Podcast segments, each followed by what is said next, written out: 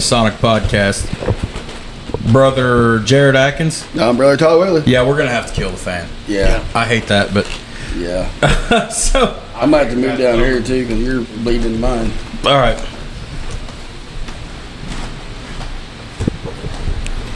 Well, we're uh, professional. Okay, That's a lot better. It's not bad now. Yeah. Well, Todd, uh, we're, we're attempting something new today. Uh, We've got four new. mics set up, and I'm trying to kill mics till I figure out what mic is is where. Anyways, let's roll into it. We're, we're never now? we've never been professionals. Uh, we're coming. We got a big day. Got a great big day. We're right in the heart of season three, Yep. and we are sitting in historic Very historic. Vincennes number one lodge here in Vincennes, Indiana. Yeah, I was taken for a tour earlier. Yeah, it was established in 1809.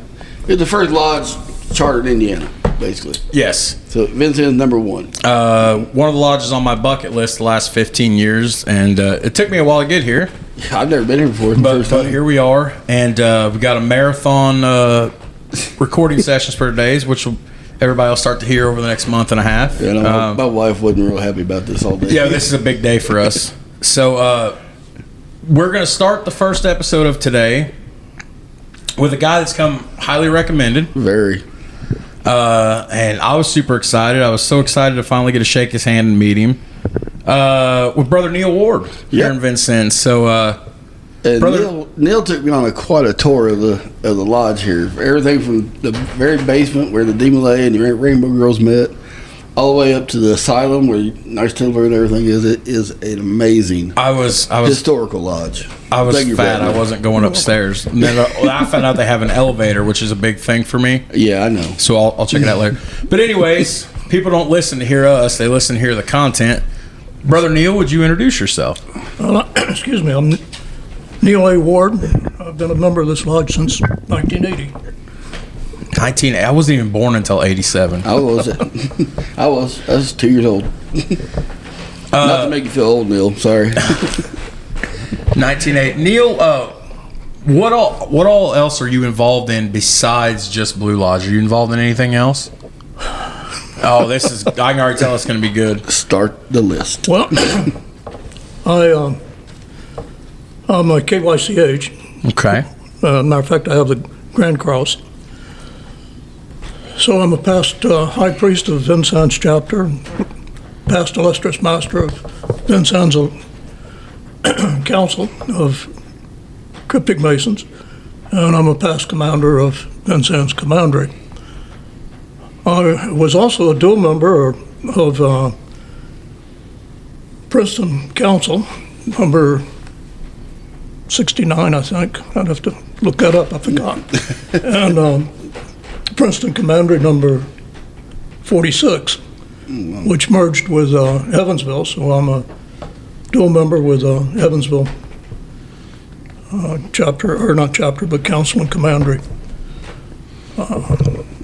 A man of many hats. I'm also the oldest living past Grand High Priest. By that, I mean I'm the oldest senior. Yeah. I was Grand High Priest in 1989, and all of the folks prior to that are, are gone. Oh, yeah. Well, you were saying earlier you knew my chaplain for my lodge, uh, John was- Wallace, when he was uh, Grand High Priest back in the day. I was one of his officers. Yep. And like I say, John was very important to me as my Masonic career went through there. So I'm also the current uh, Director General of uh, Evansville Yeoman of York, and I'm the governor of Evansville York Rite College. And uh, Thursday night, I was installed as chaplain of Vincennes Lodge Number One. yeah, I saw that. I saw that on the Facebook page. Yeah. Congratulations. You uh, stepped up to uh, fill a vacancy. Yes. Yep. That's that's, awesome. the mark of a real brother. Always Oh, yes. willing to Oh, yes. pull me pull me out of the bullpen, coach. I'm ready to go. Yep. Never done. Never done doing work. And back when we had a state York Rite Association, we had, uh, throughout the state, we had different districts. And in this part, we were called uh, State York Rite Association Group 9 South. And I was uh, secretary of that for I guess about 13 years, Oh wow.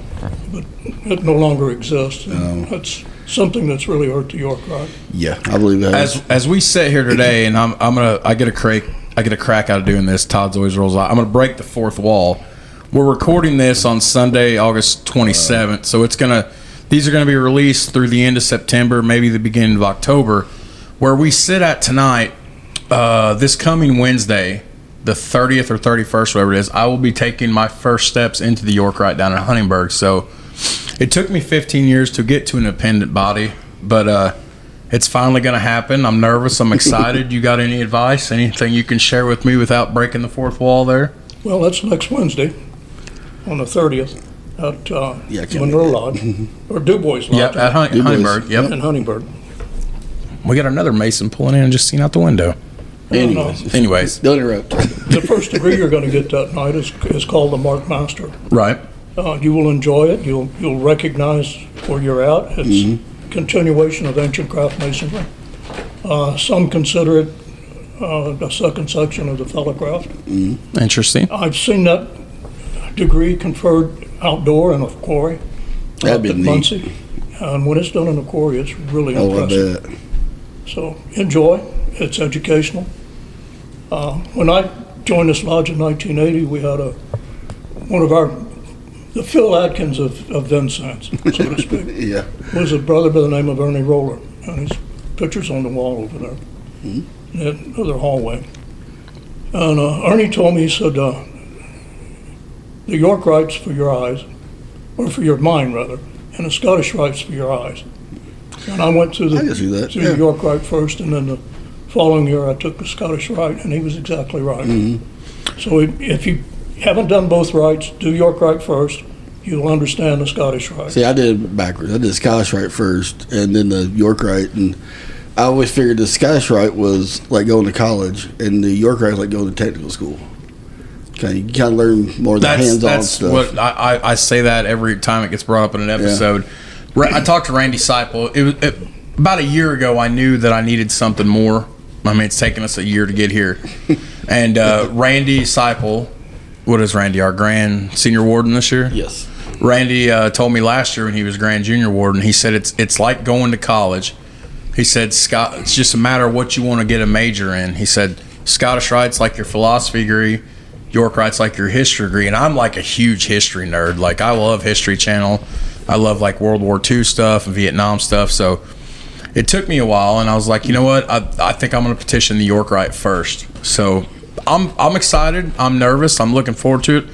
Apparently, there's going to be a crowd. There's going to be several guys from down around here show up. Uh, several guys from uh, what's the one in Shoals? It's White River, right? White River Lodge. Yeah. White River's going to be there, so it's I, they're expecting a pretty good turnout. I'm like, I made the joke with him. I was like, hey, it's been 15 years since I went through the line at uh, Blue Lodge. I'm like, I'm not the same small guy, so if I need to uh, bring a change of clothing, let me know Wait, because when, when were you ever small? I was like, you're gonna see skin hanging out in places you don't want to see if we don't. But they're like, ah, it'd be all right. but Neil, so so the first question that we we generally try to ask, we're, we're still trying to work out a format. Yeah, we it got it works for whatever it works for, but uh, we generally try to hit some of the same questions. And the first question we usually ask is, how and why did you get involved in Freemasonry? Gosh, that was a long time ago. Forty-seven years ago. Starts back in Norfolk, Virginia, when I worked for Navair. A lot of the folks that I worked with were, were Masons. And back then, maybe they still have it, I just haven't heard about it, but they had what they called a shrine bowl. And the Shriners would come around with one of these great big cards and they'd, they'd sell a signature on that card for a dollar or two dollars and, and that was their fundraiser. Right. And so, you know, I'd talk to them about it, and I wasn't old enough to be a Mason then, so I'd just get blown off. But uh, as things progressed, uh, people got promoted. Uh, my supervisor was a was a Mason, but he was Prince Hall Mason, Oh, and I had a lot of respect for that man, and so I had a lot of respect for, for Freemasonry. I moved to Indiana, and a couple of people in uh, in I lived in Oakland City at that time. Uh, were Masons and active. And um, I just had a good opinion of it. And then I run into Herb Roach at, uh, at work. I worked at Crane for a little over 33 years. And uh, he said, Have You ever thought about petitioning Vincennes? And I said, No. So, anyway, long story short, I got a petition, got elected. Um, since Herb was the only person I, I really knew, um, I asked, you know, he, he volunteered, or I asked him, I don't know, because I didn't know much about masonry, Right. how it worked. But anyway, he set an east on my, my degree. Oh, wow. And, uh, that was May 26th of, uh, no, it was May 15th of 1980. And uh, he was in the east. Ed Sebring was junior warden. And uh, some masons I worked with at, at work helped me get through my memory lecture. Yeah. And on the 26th of May, it was. It was a traditional to have a fellowcraft on Memorial Day Oh, really? That's interesting to me. Yeah, That's at Vincennes. So I lived in Oakland City. and That's uh, in a different time zone, still Right. is. Yeah. So I had to get up at 4:30 to be here by 5:30. Oh, wow. And uh, there was myself and one other candidate. And we went through the, the fellowcraft degree. And we broke for, the first section came down, had breakfast, went up and finished it. Came down and then went out to the cemetery and we uh, decorated graves of, of those that uh, are, have an illustrious past in this community. Right. And we still do that. That's awesome. So uh, that was the 26th. The, the 5th of June, I came back and was raised to the sublime degree of a master mason. Oh, wow. that was that was a quick movement. That's a lot of these, and I you know how I always I hate to say the word older, but I mean it in a good way. Experienced. Back Sure. then, so they so quick, and uh, we got another brother setting.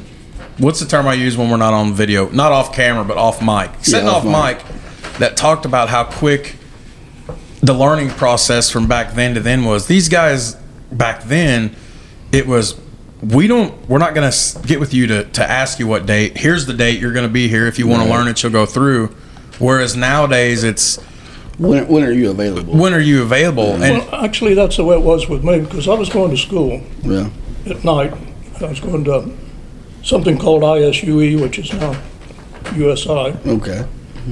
And I had a, a break of about six weeks, and I said, "This is can When you you gotta do accommodate that?" And they did. And Herb Roach sat in the East on all three of my degrees. Nice. So that speaks well of his ability to give ritual, Oh, yeah. because that was was period of roughly three weeks, Yeah. and he he did all of the work. Didn't anybody step Didn't- in and do a lecture or Didn't give a charge. And, whatever the master was supposed to do? He did it. yeah. Well, that's how it used to be done all the time. But Well, since since you brought up Ed, we talked about this before we started rolling tape. I'm gonna I'm gonna go ahead and segue into this. Uh, for those of you listeners that might not be familiar with Southern Indiana, let's be honest, we're getting traction all over. So sure. there was a brother that belonged here by the name of Ed Sebring. Uh, when we interviewed our past Grand Master, Roger Van Gordon, back in April, Roger said, uh, I got a list of guys I'd like to give you, some guys you could talk to. And I asked him if Ed was one of the names on that list, which I don't have the list on the computer, but Ed, I'm pretty sure, was on that list. And when we decided we were going to start rolling tape, we said we're going to get Ed on the show. I'm going to make contact. And the the day that I told you that I was getting ready to reach out to Ed to ask him to to be on the show this upcoming season, uh, I seen brother Jared also setting off mic, off camera, whatever you want to call it right now. Him or somebody in around Vincennes had put the thing across Facebook. We lost Ed Sebring this morning. Mm-hmm. To which I told you, I, I mean, there there was a couple of cuss words in there. I was like, man, we just blew our chance. Yep. We, uh, I've sat in lodge with Ed twice, I think, in the first five years of the 15 years I was in. I don't know if I ever did. Uh, I guarantee you, this would have been a guy that I could have learned a lot from. And I know you were pretty close with Ed, and you said you talked. So I want to give you a, a chance to talk a little bit about Ed and tell everybody about how, because I know how important he was to this lodge. I mean, he was important enough that we were upset that we missed our opportunity to get him. Which, mm-hmm. when we changed the format of this show from season one into what it was last season, what it is now, eighty maybe not 80, 60% of what we do is given a chance to get these brothers to tell their stories because when the older brothers lay down their working tools and we all lay them down, No, eventually, no one gets out. no alive. one gets out alive. Your stories and your journeys go with you. Yep. We missed a chance to capture some of that about Ed. Mm-hmm. So, uh, Neil, if you want to, and, and I hope you do, uh, tell us a little bit about Ed Sebring, the man and the mason. Be glad to. Um, Ed and I became good friends after my initiation. And for my Master Mason degree, Ed played the organ, and it's the only time I've heard the organ played during the second section of the mm-hmm. Master Mason degree. Wow. Now, Ed and I were born the same year. Ed was about three or four months older than me. Oh, yeah. Um, he was born in either September or October, and I was born in December of 46. Ed had two master degrees, one in music, one in history. Wow. That's an educated man. Yeah, it is.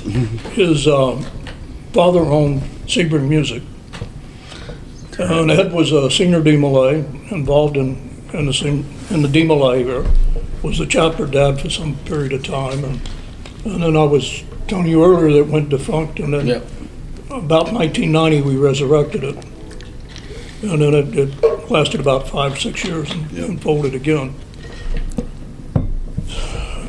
So Ed was master in 1982. And right after he, he was installed as master, he was hired as the executive director of the state DeMolay. So he spent a lot of time in Annapolis. Mhm. And uh, that lasted about a year. And he came back and then he became a newspaper reporter. Wow. He did that until the newspaper was sold and Yeah. for whatever reason that That was no longer employed by. No one reads newspapers anymore. So Ed was uh, KYCH, and um, what Ed was known for back then, his, his really famous part, was he did the principal sojourner in the Royal Arch degree. Okay. And uh, Ed has a great singing voice, or had. And there's places in the, that degree where uh, Ed would sing. Not to interrupt Neil, but I've got Ed's obituary pulled up right now, and uh, we've never done this in the history of the show. But I think the week this episode comes out, which Well, we'll as they're hearing it, we're going to put it up there. But my favorite thing, I remember reading his obituary the first time, and I forgot about this. It says clear as day. Ed's favorite message to people was "God is in charge, we ain't," That's true. and it's just. Anyways, Profound as can be. Go ahead. Sorry about that, He, Neil. I he just interrupts a lot. yeah, it's, it's my job. Yeah. So uh, Ed uh, had a period of time that he really wasn't active in the York Rite or the Lodge. And then his son Chuck uh, started to line, and Ed came back and, I don't know, was this, uh, an officer in his son's uh, lodge, and I think he was chaplain and so on. Um, Ed was active in the Boy Scouts. Chuck was a was an Eagle Scout. Um, probably Ed was too, but I'm not sure Yeah. about that. But I, I know Chuck was. So there's a, a lot of things that, that Ed was involved with. Well, it's like he's involved about everything as far as civics, you know, your newspaper. If you look at his obituary, it lists uh, a little bit of stuff in there about that. He was a past Grand Prelate, and I'm not sure who he was a prelate for. What what Grand maybe Andy Jackson, but I'm not sure. During uh, when uh, Larry Gray was General Grand High Priest during his triennium, Ed was the editor of the Royal Arch Mason magazine. Okay. And he's, ever since I've, I've been a Knights Templar, uh, I think Ed was the editor of the Indiana supplement for the Knights Templar magazine and continued until his death. Right. wow, I got a heck of a It says here, uh, and I remember seeing Indiana's DeMolay post some stuff on there. Oh, I didn't, I didn't realize he was in DeMolay. It's 60 years worth of DeMolay, in addition to all the other stuff with Blue Lodge and the appendix. But DeMolay alone, 60, 60 years. years, That's wow. that's an incredible mark to be left right there. He was a 50-year plus Blue Lodge Mason, Said, fi- yep, 55 years. and he was a 50-year member in uh, the York Rite. a great man. Like, like I said, like one of the things we do is shine light, and I want everybody listening to hear this. This was a guy that, like, when we started doing and changed the format of these interviews, it's like let's let's get it on here. We Right. already had him in mind before we had a past grandmaster tell us to talk to him, and I missed opportunity is what I told you. Missed Yeah. opportunity, which is why we're on this kick now about getting these stories out there. Like Oh, we yeah. got to talk to Brother Neil. We've got great lineups coming later Mm-hmm. today with uh, two guys that mean a lot to me: Jim Sharp and Bill Shobe. Yep. And uh, If Doc Gray makes it. Doc Gray's supposed to be here, another guy. That's why we got to get these stories out. But uh, I, like I said, I the first five years I was in, as after I got raised on uh, February 29th, 08, I sat with Ed Sebring in Lodge twice, I think. One, uh, not down here, but somewhere around. It might have been Pike County. So I, I don't remember. It's been a long time ago. And once up in one of the lodges in DuBois County. Had I known then what I know now, yeah. this could have been a guy that could have taught the whole entire lodge something. No, probably. Um. Anyways, Yep.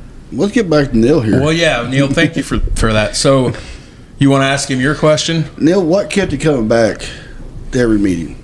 What got what kept you involved all these years? Oh, a lot of things. Um, I wanted to be master of this lodge Okay. from the the time I joined. Um, let me tell you about the first time I came to this lodge, All right. Please do. Floor Oh, is yeah. yours. because this is another light of Freemasonry. Um, back then, I, I assume you still do it. Um, when you were elected to receive the entered apprentice degree, before you got the degree, you, you were to show up and uh, the master and wardens had a little meeting with you and, and had some things to say to you and so on. And the night that, that I was scheduled to do that was a second Tuesday. and back then, the chapter and council of Vincennes met on the second Tuesday, and the commander met on the, thir- I mean, second Monday, and the commander met on the third Monday. So I arrived here, and there's nobody around, no, cars out anywhere. And the doors open, so I walk in, and I, I sit around over one of these chairs. In about 10 minutes, this great big tall guy wandered in in a uh, sport coat and pants and with a fedora. And he walked over and introduced himself to me. He said, I'm J.R. Devine. He said, uh, I'm an honorary member of this lodge and very proud of it. But he said, I'm a past master of Monroe City. So that was my first person I ever met in the confines of this lodge. And we became really good friends. And um, him and all the other members of this lodge, uh, we were talking earlier about some of the folks Ernie Roller, Winston White, um, Jim Gray, Adrian Lindy. Mm-hmm. I mean, ju- ju- just people you wanted to be around. Okay.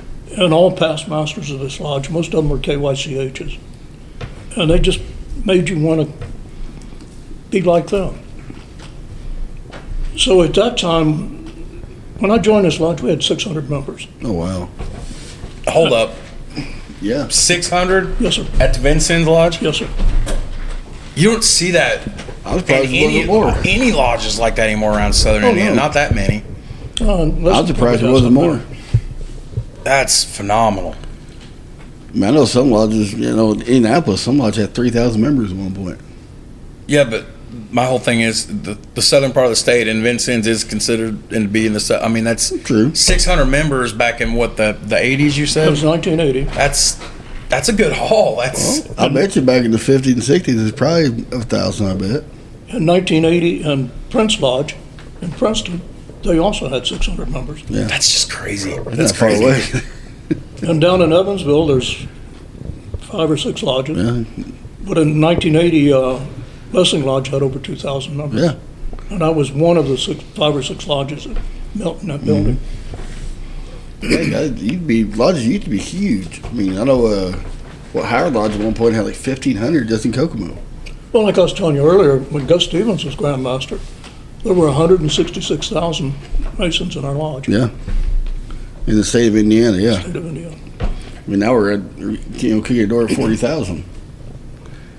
So, just, people just don't get out like they used to. They don't want to enjoy stuff, I man. It's But anyway, back then, if you wanted to start in line, there was a waiting. oh yeah, And so the guy that appointed me to line as chaplain in 1986 was David, David Joe Day. And so there was a six-year waiting list, because the master only appointed one person. oh wow, that's crazy. I didn't know that. Now you just 'Cause- you know, walk anywhere you want. You can start it, well, you can't start as master, but you can start as senior warden, That's right. and just a lot of the smaller lines. Well, I, I went from senior steward to senior deacon, junior ward, master. Yeah, I did master four years in a row. So, I mean, now they, it's a totally different dynamic now because now people want to be a, they want to be a mason. They just don't want to be involved into it monthly or, you know, like like I always tell Jerry, I used to be I used to go four or five nights a week to lodge. I mean, it wasn't nothing for me to drive to Indianapolis because I lived in Tipton, and you could drive to Noblesville, Kokomo, and How- Howard County had probably six lodges into it in it. You know, either one of those, and it just people just don't do that anymore. I guess young guys don't, don't travel like they used to. No, and that's that's something else. We we we have beat this horse to death, and we will Yeah, we we'll do it. What do we have a membership problem? Do we not? There's, you know, I liken it back to what you and a couple other people have said back in those days in the 50s through the early 90s. There was no internet. There was no social media. Uh, brothers got out of the house. They went to lodge because they enjoyed it. Now we've got all these four foot, three foot, whatever idiot boxes in our hands, and nobody. That's we. That's, that's And everybody holds their phones up. holding their phones up. But uh, that's the thing. Like I like I always wanted like I, I was like I, I would love to do Freemasonry five days a week, five days a week. When now we realize we are doing masonry every day. Yeah, you do it every day. Yeah. But like going to see ritual, you go up to those big cities. Like you were from that Kokomo area, that that within that Mm-hmm. hour drive to Indianapolis, you could see stuff. You know, Oh yeah. Like you could go to, to Hamilton County, Marion County, Clinton, uh, Delaware County, Howard County. I mean, wasn't nothing to be three, four nights a week. Then you get to your pendant bodies, the Grotto Shrine, York Rite. Uh, there was some satellite Scottish Rite clubs around, but I never got involved in that. But Neil, let me let me ask you another question. Uh, again, one day we'll we'll sit down and actually type out an interview format. It, it changes Yeah. every show, but we got certain Who questions we ask every show. What uh, everybody generally has a couple favorite pieces, couple favorite pieces, easy for you to say. and I'm on the radio for a living now. Yeah, no kidding. Yeah. You're great. Everybody's got a couple favorite pieces of ritual that they like to they like to do. Was there one particular piece of ritual that you picked out over the years and you're like, that's going to be one I master, that's going to be one I deliver, that's going to be one I like to do? Well, Yes, Jim. Um, You take it. All right. in, uh, in our symbolic lodge, I guess my favorite part would be the senior deacon, Senior deacon. Oh yeah. because you're involved in everything that's going on. That's right. Uh, a senior deacon needs, can make a, a good master look bad, Oh yeah. or you can make a bad master look good. I've done it both ways. Uh, I really enjoyed my year as master. I, I wasn't a good master. I wasn't a bad master. Uh, I did my job. right. But one of the f- favorite things I like to do is confer the order of the temple. Okay. And the very first time I did that, the candidate was probably about the age that I am now. And uh, I was doing the, since you're familiar with that, Yeah. I was doing Vaguely. a part that was called uh, the Ode to the Skull. Yep. And there, then there's some ritual that ends at that particular point of the ritual. And I looked at the candidate, and there's tears running down his eyes. Oh wow. That was something. Yeah. So- Yeah, that'd be uh, that'd be hard to go through out there. I know I conferred the EA degree. First EA degree I done like ten years. I did our, at, Bethlehem Lodge, and the guy was sweating so bad. I'd never seen anyone sweat that bad. And it was warm, but we had the air conditioner cranked up pretty high. And actually, I, I thought he was crying, so it kind of threw me off. But you, you, just had sweat run down his face underneath the blindfold, and I'm like, and where's that again? he totally threw me off. I've never seen anybody sweat that bad. I thought he was crying. I really did because you know his dad was a mason and he'd waited a long time to join and everything. So that's pretty. But he was just sweating. So you know, but seeing someone cry during ritual, I don't know. I don't know if I, how I can handle that. really. Yeah, I'm a pretty you know un, unfeeling guy sometimes. I won't lie. But um, but as far as what was is what was your favorite position? I mean, you got senior deacon in Blue Lodge, but as far as in the York Rite, uh, were you a, more of a chapter guy, more of a council commandery? Oh, What, what was your favorite part to I, I like them all. do? The second section of the, or the allegory of the virtual past master is a favorite Okay, because there's a lot of lesson yeah, that uh, we amplify there. Yep. Uh, the Holy Royal Arch is obviously you know, Beautiful. one of my favorites. yeah, I've, I've done just about every part in the Royal Arch. Um, back in the time when I was going through Grand Line, the Grand uh, Officer or the, or the uh, Grand Chapter Line would be asked to do the, the Royal Arch across the state in various places. And Oh, wow. usually, whatever chair you were sitting in, that, that's the, the part that you would do. Except I didn't do the principal sojourner. That was Larry Graves' part. oh yeah, I mean, it- it's not too many people that can, can do that, and certainly not many that can do the job that Larry does. right. When I went through the uh, the one day class I went through, Larry did a part about the penny. How every man he did some big long. That's called a traditional law in the Mark Master. Yes, that's what it was. He did. It was beautiful. I mean, I've seen some good ritual work throughout the life, throughout my career of Masons, but he did that, and it it almost brought chills. I mean, it did bring chills to me the way he just it just laid it out perfectly, like he was reading it for an angel or something like that. It was so nice. I'm like, man, I wonder why he, wonder how he does the rest of the degrees. And of course, I never got to see anything else, but but yeah, if he did that, I'm like, holy crap, that was just elegant. I mean, to put a word to it, just elegant way he way he uh, did that prayer ritual. I just couldn't believe it. Like, how could anybody be that good at it? Jim Sharp's starting to give that part. oh, is he? He gave it for the first time, uh, I think when, uh, when you got it. No, it's down in Evansville. Mhm. Did it down in Okay. Evansville. First time. Yeah. Hard for an elephant to be quiet. Yeah, no kidding. I'm leaving this in. It's bonus content. Jared had to take off after a phone call and get him a Well, cold I had, I had to let uh, another one of our guests later today in the door. Oh, okay. Okay. I'm sure you've carried on. Yeah, we were just talking about his like favorite part of all ritual and everything. I know I'm gonna have to hear it back when I edit it tomorrow. Yeah, So no, where I do the same thing sometimes. but I never listen to the show anyway. So. Oh, so am I supposed to continue or you're just sitting there silent? So I, I, we were just waiting you get back. no, we were talking the whole time. so. okay. I was like, man, we just wasted six minutes of tape. No, but um, Proceed.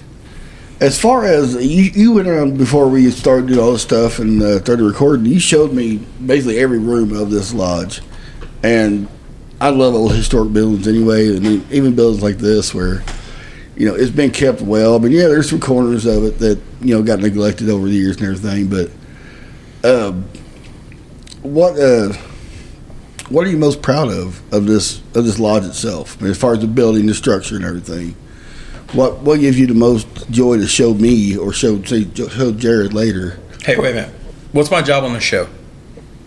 to interrupt me? That's right. And who does it better than anybody? you do, bub. I gotta say, He's good at it too. just from outside alone, I get some of the same feelings looking at this building. And I haven't seen the whole lodge yet because I'm fat and I don't want to take the stairs. I did find out they have an elevator, so I will do that later. Oh my god. But looking at this lodge from the outside, Yeah. absolutely beautiful oh, building. Oh yeah, gorgeous. If you don't know nothing about masonry, like I tell everybody about the Scottish Rite Temple, mm-hmm. the cathedral in Indianapolis, Right. one of the most beautiful buildings in the world. Oh, this yeah. building right here, I've went past this down here in Vincennes numerous times back in my younger days. Never really noticed the logo on the side of the building at first till we got here today. And like I've been past this building a dozen times. Mm-hmm. Absolutely beautiful. I just wanted to share that. That's my own personal. Little, I feel like I'm contributing to the show now. Not much so. Okay. Okay. Anyways, he interrupts a lot. But what is like what like I was saying, what is your most the proud what's your proudest feature of this building? Lodge room. Lodge room, yeah, I would agree with that. And some of the parts you showed me, like the the old crypt being lower down in the crypt and everything. I've never seen that before at any lodge. If I did, I didn't know what I was looking at. And uh, and I, I won't spoil it for Jared, but I, the whole stair lecture thing and everything that was just never seen anything like that. And I've been to hundreds of lodges across a couple different states. Todd knows how I feel about the stair lecture too. Yeah, and it I, is I do not like the most unique thing I've ever seen. I do not like the abbreviated version. If you're gonna No. do the stair lecture, and I get it, you get the same, you get the gist of it, but I feel like you lose a lot of Mm. Yeah, it. you don't get a like if I'm it. going to see a fellow crafted degree and I'm going to see the stair lecture, I want to see the stair lecture. Right. That's just my opinion. Some brothers don't like that, but like you get the same overall idea, but I feel like if you give the abbreviated stair lecture, you lose a lot of the mystic aura of it. The chutzpah. The chutzpah. That's what we, uh, we've joked about. The chutzpah. But yeah, the the lodge room is it's similar to some other lodges I've been into, but you have some features in there with the organ and the you know the stair lecture thing and everything like that. The crypt, you get the veils. I mean, you just you just don't see you don't build lodges like this anymore. You just don't see it. I mean, we went to um, what was that uh, Fort Branch Lodge. Yes. and they built a newer lodge and it's a typical your you know pole barn fish inside it's a beautiful lodge and the lodge itself is it, the building's not the lodge and you know everybody says that the, the lodge is the members and the masons the brothers and everything but there's something about being in these old masonic lodges that you feel the history you feel like you, you still smell the cigarette smoke in your hair and you know you see the stains and everything and it's just a well like a well-worn tool basically You see history. Yeah, what you, see, the history. I mean, we're we and people don't know we are in the lodge that Red Skelton was raised in. The famous comedian, vaudeville comedian, TV movies. Vincennes royalty, Red Skelton. Yeah, That's what he is. Vincent, born and raised in Vincennes and started his uh, vaudeville career in Vincennes. But he was raised in. You, you said one day. He did all three degrees in one long day, right? See, I've heard A one day class before we had a one day class. Look Yeah, at it that but, he- way. but they say he memorized the work. I Oh. believe it. Yeah, He didn't leave anything out. And nothing. I mean, and no, I mean, it took me three weeks, almost a month, to learn the EA degree. Now the fellow craft master mason was about two weeks apiece, but that was a lot of work on my part. And he did it in, you know, what half hour, hour maybe. You know Max Holland? Max, yeah. Yeah. Max, Max, uh, unfortunately won't make it today. I, I was disappointed about that, but we will. A brother's got prior commitments. Yeah, it happens. Well, Max and my wife are double cousins, Are they? and they're cousins of uh, Red Skelton. Wow. That's amazing.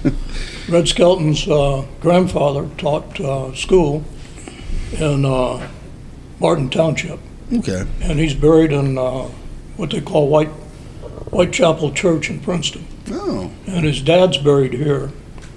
Know, but his grandfather and great grandfather were all from uh, Gibson County. Okay. And the Skeltons migrated. Well, they're one of the pioneer families of. oh, of really?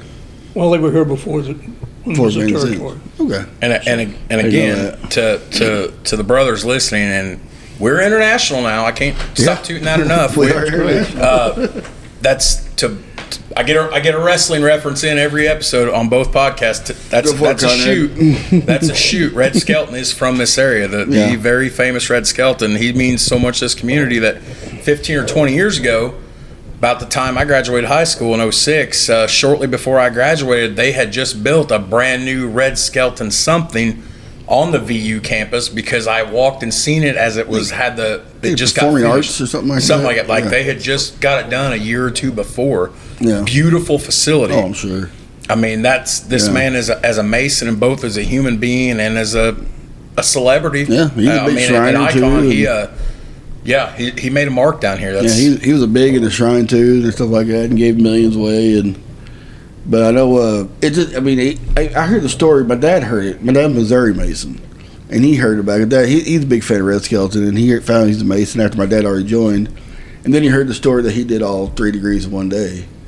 And of course, my dad, when he joined back to setting, there was no ritual book in Missouri. It was all mouth to ear. I mean, nothing like that. And, and he's like, "How in the heck did a, does a man memorize that mouth to ear?" And I'm, I don't know if they had a ritual back then or not, a cipher book back in that day. I, Probably in '39 they did. Did they? Back the turn of the century, they didn't. Oh yeah, but he like it, it, it totally amazed him that he did that. Once I started learning, I'm like, how did anybody learn this lesson one day? I mean, I seen I seen a guy do it in a week before, but he's also a big college fraternity guy, and he said that ritual is similar to the Masonic ritual, so he already had kind of a leg up on it. But I mean, just one day. I mean, oh my God. S- switching gears here a little bit, uh, brother brother Neil. Another thing that we generally try to ask, and we got some feedback. Uh, Todd and I get a lot of messages about the show. We get them through our our Facebook page, as well as we get individual messages Yeah, on our personal personal page. Facebook page. Yep. And I had someone uh, reach out one time asking why sometimes I proposed the question, who are some of the people that influenced you in masonry? Uh, because a listener at one point had, had taken it sort of the wrong way that, well, he didn't mention this guy, but he mentioned this guy. And I want to clarify something before I propose that question to Brother Neil.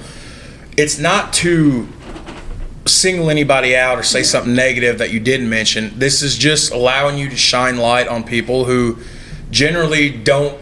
The greatest mentors generally don't want light to be shined on them. Right. But then you Yes. never hear about the great stuff that they do to help brothers in their younger years. So we generally like, hey, we show some love to these guys. So, you know, I know you might give the Peyton Manning like esque answer because anytime a game would go bad, Peyton would always give the just most professional thing about it was a great game. We tried our best. Gosh darn it, we'll get them next. Who are some of the Masons when you think of that that really influenced you that that helped you to kind of shape and mold you into the brother that you are today because we've all got some of them cornerstones Oh yeah. in our life and we generally don't feature guys like that we don't, they don't get a chance to be brought to the limelight There's a lot of them. Obviously, the top of the list would be uh, worshipful brother Herbert G. Roach, past Grand Commander, Grand Commander. Uh, J.R. Devine, past Grand Illustrious Master of Grand, Grand Council.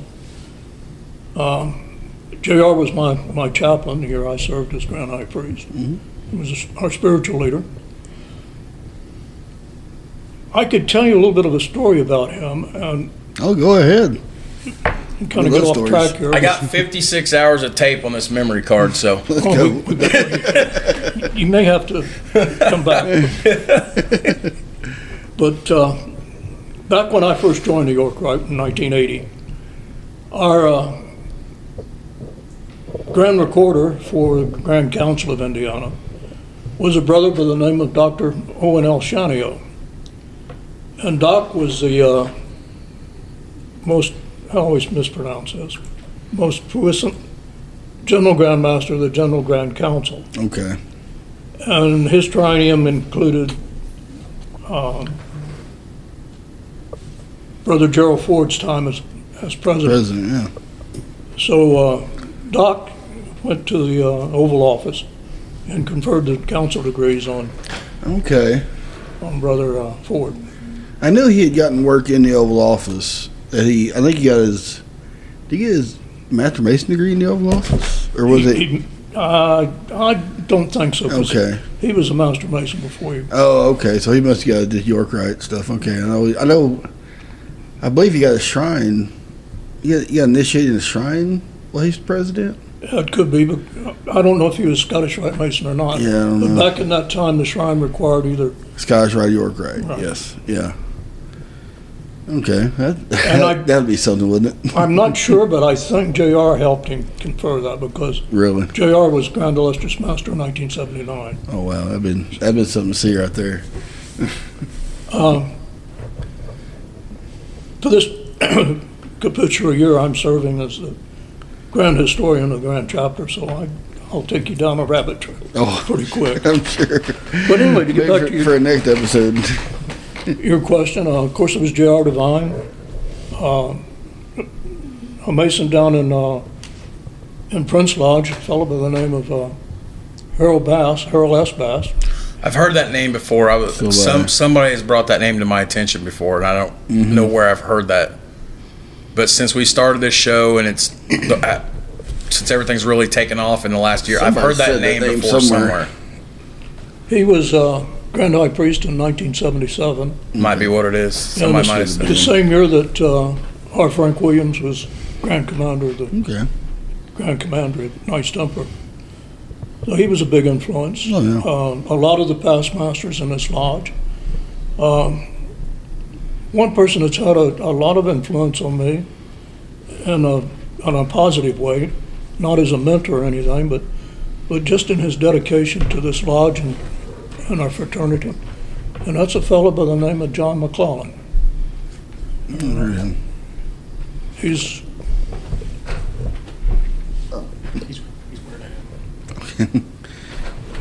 Some of this stuff that gets referenced to uh, with the permission of Vincennes one, we're gonna there's gonna be a We're lot of pictures it. that we we post on social media some some things because this marathon recording session today is something we've been looking forward to since Oh, yeah.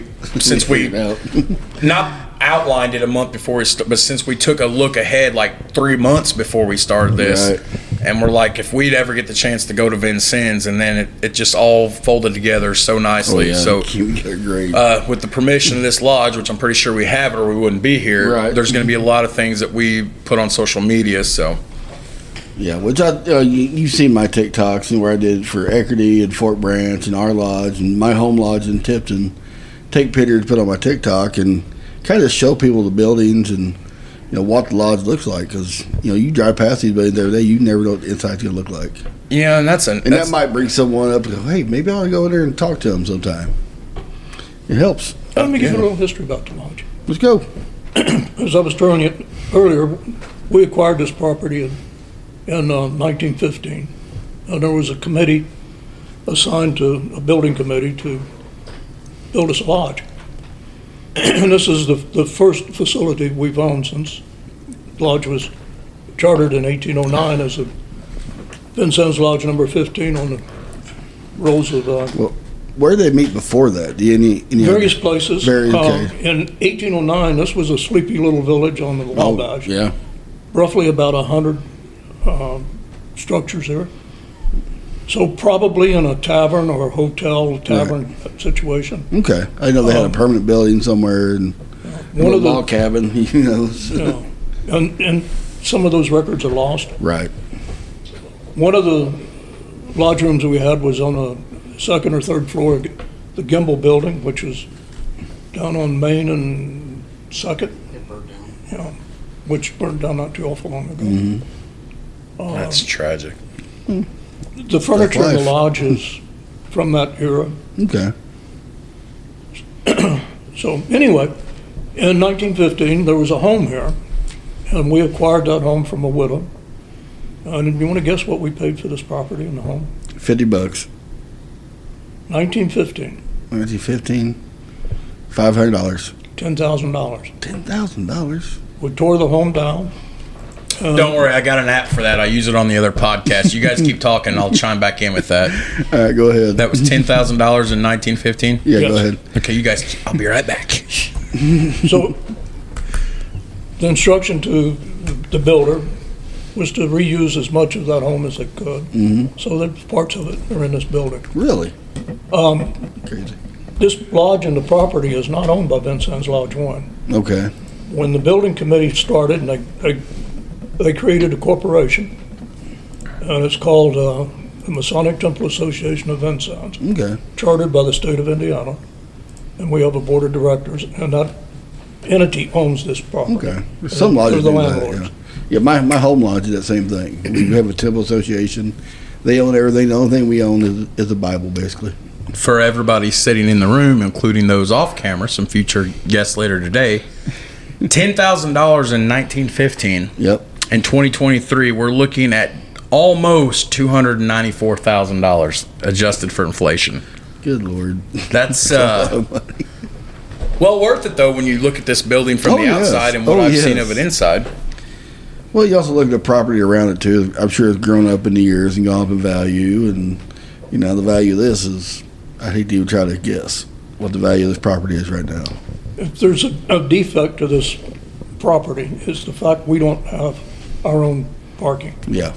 I don't know. Well, I thought that was your parking lot over there, and I saw those cars. Like, I better not park Well, there. You can park there, but it's not Okay. ours. Okay. I didn't want to be towed away because my wife would be killing me. There was, there was a this structure next door to us became available in, I don't know, mid seventies, early eighties. I don't know why we didn't acquire it, I Right. don't know, but that was a missed opportunity. I know there's a lot of lodges in even around the state where there's there's no parking. You just park on the street. Man, I know Howard Lodge Coco's got a nice big parking lot, but they say they had to scrape together to acquire that property years and years ago. But I've been to some lodges where you're parking in grass a lot of times, and like okay, Home, fellas. if we get a big enough degree at home. Yeah, at, at Bethlehem Lodge, we got Bird's Eye's got a very small parking lot. yeah. And even uh, Line Lodge in Jasper, you park on the street there. Which I told you about the history of our lodge. I've got the lodge books that my dad recently gave me that came out of my grandfather's possession. Yeah. Just some of the stuff, like uh, the old lodge building in Birdseye, the original lodge. It's still standing. It's just used for something else now. Right. Which building's on? Uh, when you come across the railroad tracks into Birdseye, uh, those antique buildings that are right there, the one that used to be called uh, Crick, uh, Pruitt's Corner Store, uh, which had the nice boat mezzanine, that got burnt to the ground in 2017. The buildings off to the right hand side, when you go past what used to be the town hall, it's now the town library. It's that great big old antique building. The uh, that used to be the lodge. The fellowship hall was downstairs and then you had real tight stairs to go up. When I was a kid, uh, coming from a third generation, young third generation Mason, I can remember running around the fellowship hall, and I can remember seeing the lodge upstairs. the it, The building is still there. The lodge uh, sold it. I don't know what they got out of it uh, Enough to- because must- enough to build a new one. when uh, Gail Kemp, former Huntingburg Mayor Gail Kemp, was Grand Master, Right. was the year the new lodge at Birdseye opened, which now has been about 23 years ago. Mm-hmm. So, yep, In 2000, it was yep. dedicated. I've got some of the the plans right there in my in my lodge bag. It's not as nice as Todd's. It's a converted diaper bag. I've, I've got all my lodge stuff in it, but uh, Mine was bought. there's documents there. There there's some of the plans of what the new building would look like and who the ground. It's it, it was a very interesting read. The history of Bethlehem Lodge, which one of these days we're going to do an episode on. We've actually been contacted about that by some people. It's like we'd love to hear the in, the history of your good. lodge, and I'm like, I don't really have information on that. Well, Now you do. now we do. Rest in peace, Grandpa. Thank you. Uh, And we you get- we now have information on that. Skinner and Eddie and those guys who were there when they built it. So, I don't want to do this, but but because of the monument of content that we're going to record today, we are at 52 minutes. Oh, we can wow. keep rolling Really? tape for a little bit, good but eventually we're gonna. I, I don't want to, but we we've got a lot to get to. this. So well, let's ask you the final question. Well, okay. So we have a question. The the the the main question we we end every episode on, and there's no right or wrong answer. Um, then you can answer however long it takes you. At the end of the day, every brother in this room is going to lay down their working tools. It happens to everybody. Nobody gets out alive. Neil, when you know how much I think of you, and I, and I think of you in, in a very high light after I've got to talk to you over social media the last few weeks.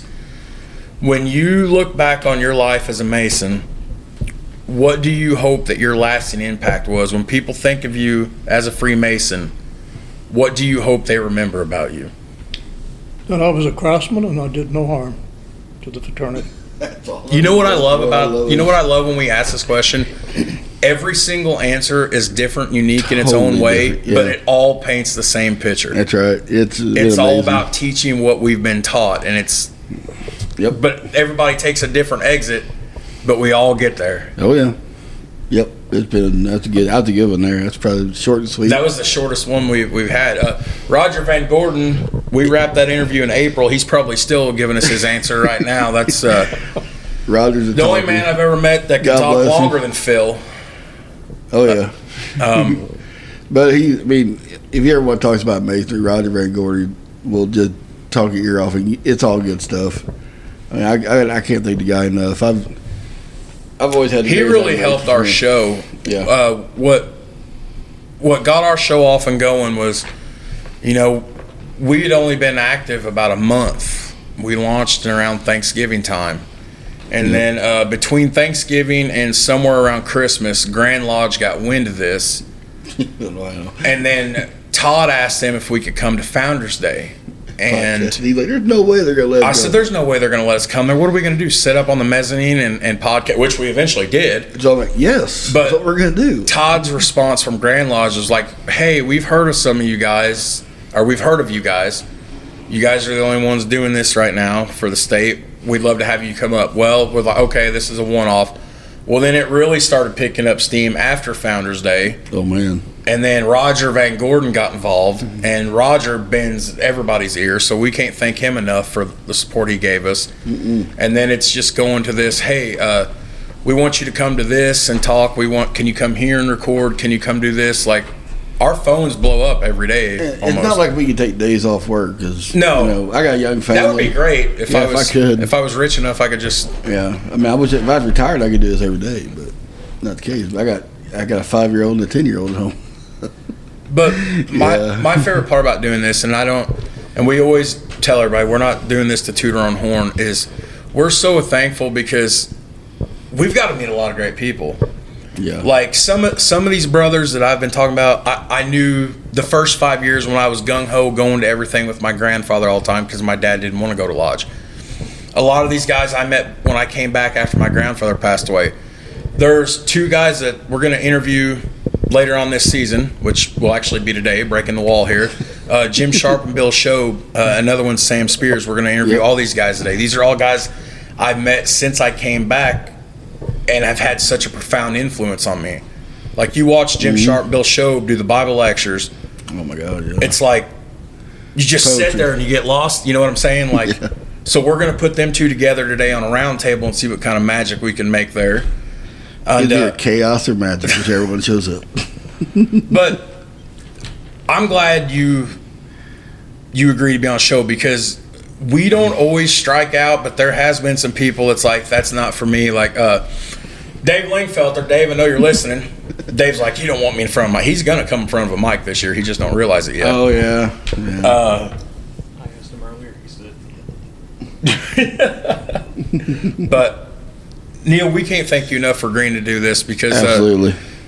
and and we appreciate that because so far a lot I'm, I'm not poking fun but when we to some of the older craft masons experience i hate saying older i need to get in the habit of saying We are older. so, some of them uh, one out of every four one out of every four will look at me and todd and go well what's a podcast well this is what you mean like a radio interview yeah just minus the radio part but with all the radio equipment Yeah, and some are like, ah, well, I don't have that interesting of a story to tell. Well, when I see you going to some of these same places that I'm going, and yet you can quote ritual that you said you haven't done. Oh, I haven't done this in 15 years, but you get up there and you don't miss a single, you know, word. Yeah, you don't think you have an interesting story to tell. yeah. Everyone does.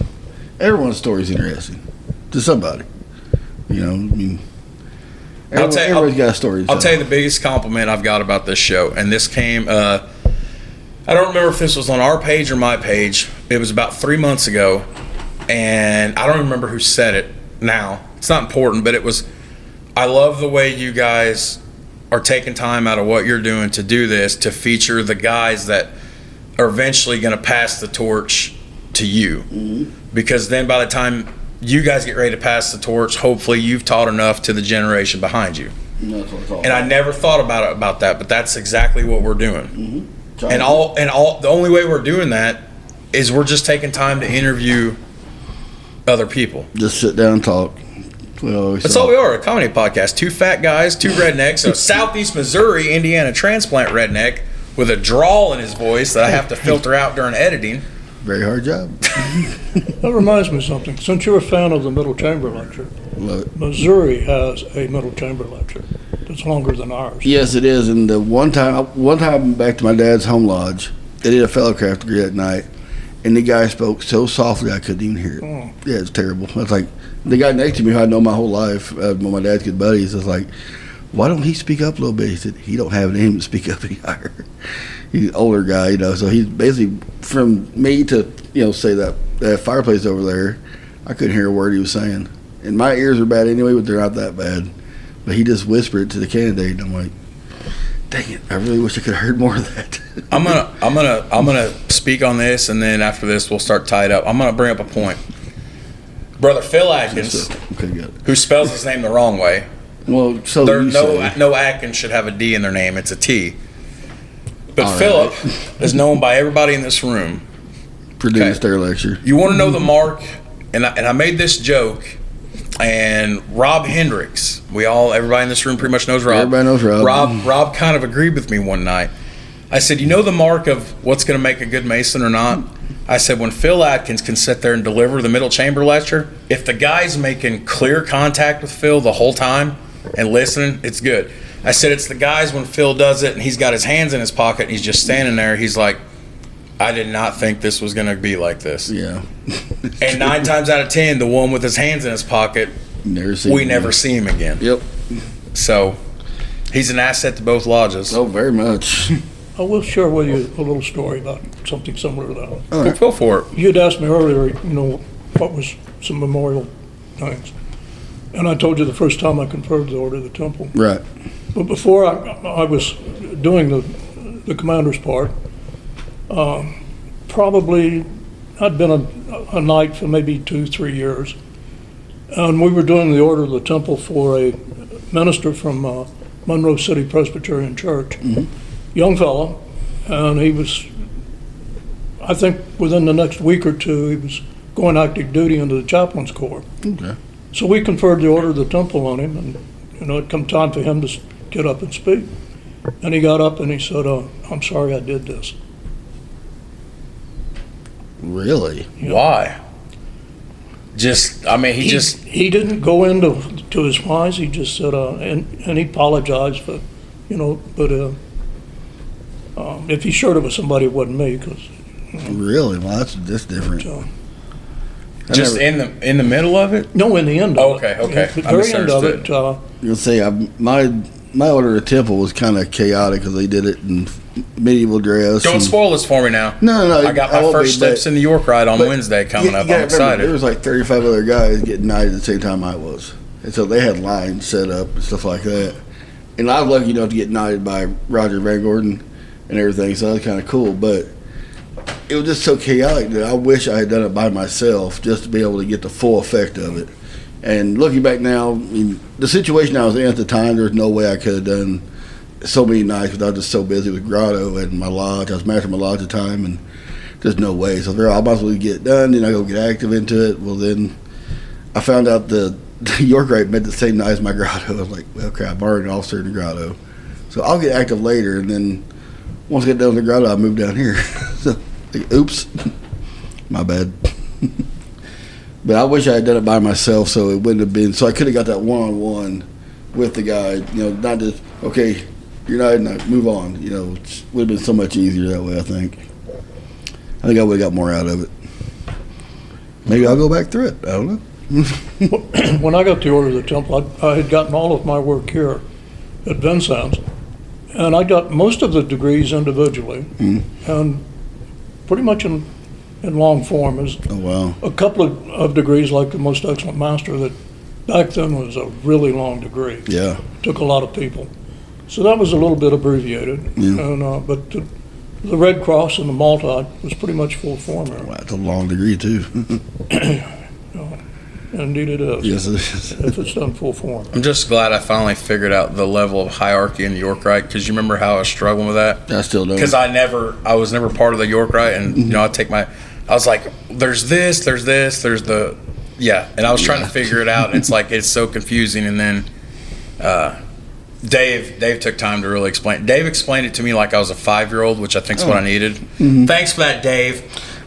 But uh, he's like, he's like, let me explain this to you like you're five, and I'm like, oh, okay, I get it now.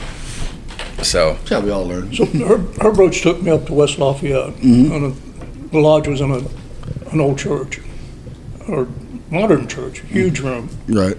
and there was about 150 of us. Oh wow. It was a statewide all the, all order day, and they did the, the Red Cross in full form with a with a feast and the food, Oh, wow. real food, and the order of the Malta and the order of the, of the temple with Right. excellent rituals. Uh, That was really impressive. So I I appreciate what you're saying. Yeah, I wish I'd done the order to them by myself, but I'll see it. I'll see it again someday. I mean, I'm sure of that. So I just never got active in York Rite. Well, Hot Rod, I could sit here and talk to Neil all Oh, day. all day You know, that's the thing day. with every interview. It's like we have to end them because we have more, but We more we hate do, to do it because, and and this is this is a shoot. This is legitimate like, Yep. because we we talk about stuff as soon as the tape stops rolling. Yep. Every single brother we hang up the phone with, or we're done talking. What do we say when we're done? Like I could have talked to him another three hours. Yeah, it's it's just talk to us tonight. Every time we talk to somebody, we feel like we're sitting under the learning tree, Yep. and it and it's fascinating to me. I mean, I've been at Mason 22 years now, and I'm still learning stuff from all those. Every Mason I meet, I learn something off of. I think that's what we're supposed to do. Well, yes, me. You're you're exactly right, because this is my 43rd year, and I'm still learning. Yeah. I try to teach them every day. That's true. well, let's tie a bow on this. We'll uh, we'll potty break for a few minutes. We'll come back. We've got a great roundtable Yeah, episode good coming up coming up. next with Yep. with two guys that just it's Could be a good one. ah yeah. So uh, let's segue this way. Let's let uh, brother Neil introduce himself and run through his titles again, and then we'll uh, we'll hook it and book it. Yep, so go ahead. No, introduce yourself again. It's what we do. We just we give we, we give a chance to give cloud at the end. You know, say who you are and you know your titles and everything. If you don't want to, you don't have to. Well, I'm Neil A. Ward. I'm a past master of Vincennes Lodge Number One. I was master in 1991. And uh, I'm pretty much a symbolic lodge mason. I- It's where I came from, it's where I returned. I have a lot of titles. Uh, I'm very proud of every one of them. Um, I don't know what more to say. Uh, That's that's perfect. Couldn't have said it any better. That's a good place to end. Thank end. you so much for being here. Let's wrap it up. You got anything? I'm good, bub. Uh, all right. Well, guys, this has been a another episode of that other Masonic podcast. We're now starting to get into the meat and taters of season three. Taters. We've got uh, three, four, possibly even five episodes lined up for today. It's going to be tremendous afternoon recording that you'll hear over the next four to six weeks. So. Uh, I guess the next time we get back on the mic, when we're done with this, we'll be coming to you from uh, Masonicon. Masonicon or the Schofield House. Either We've one. got several. We got we got big things in store this season. There, I gave you a little treat. Got We're going to be at big the Schofield plans. House, Big plans. recording. So, all right. So for brother Todd, For Brother Jared. this has been another episode of that other Masonic podcast. Thank you to Vincennes Lodge Number One for the hospitality. Thank you to Absolutely. brother Neil Ward, and we'll see you guys next time. Peace.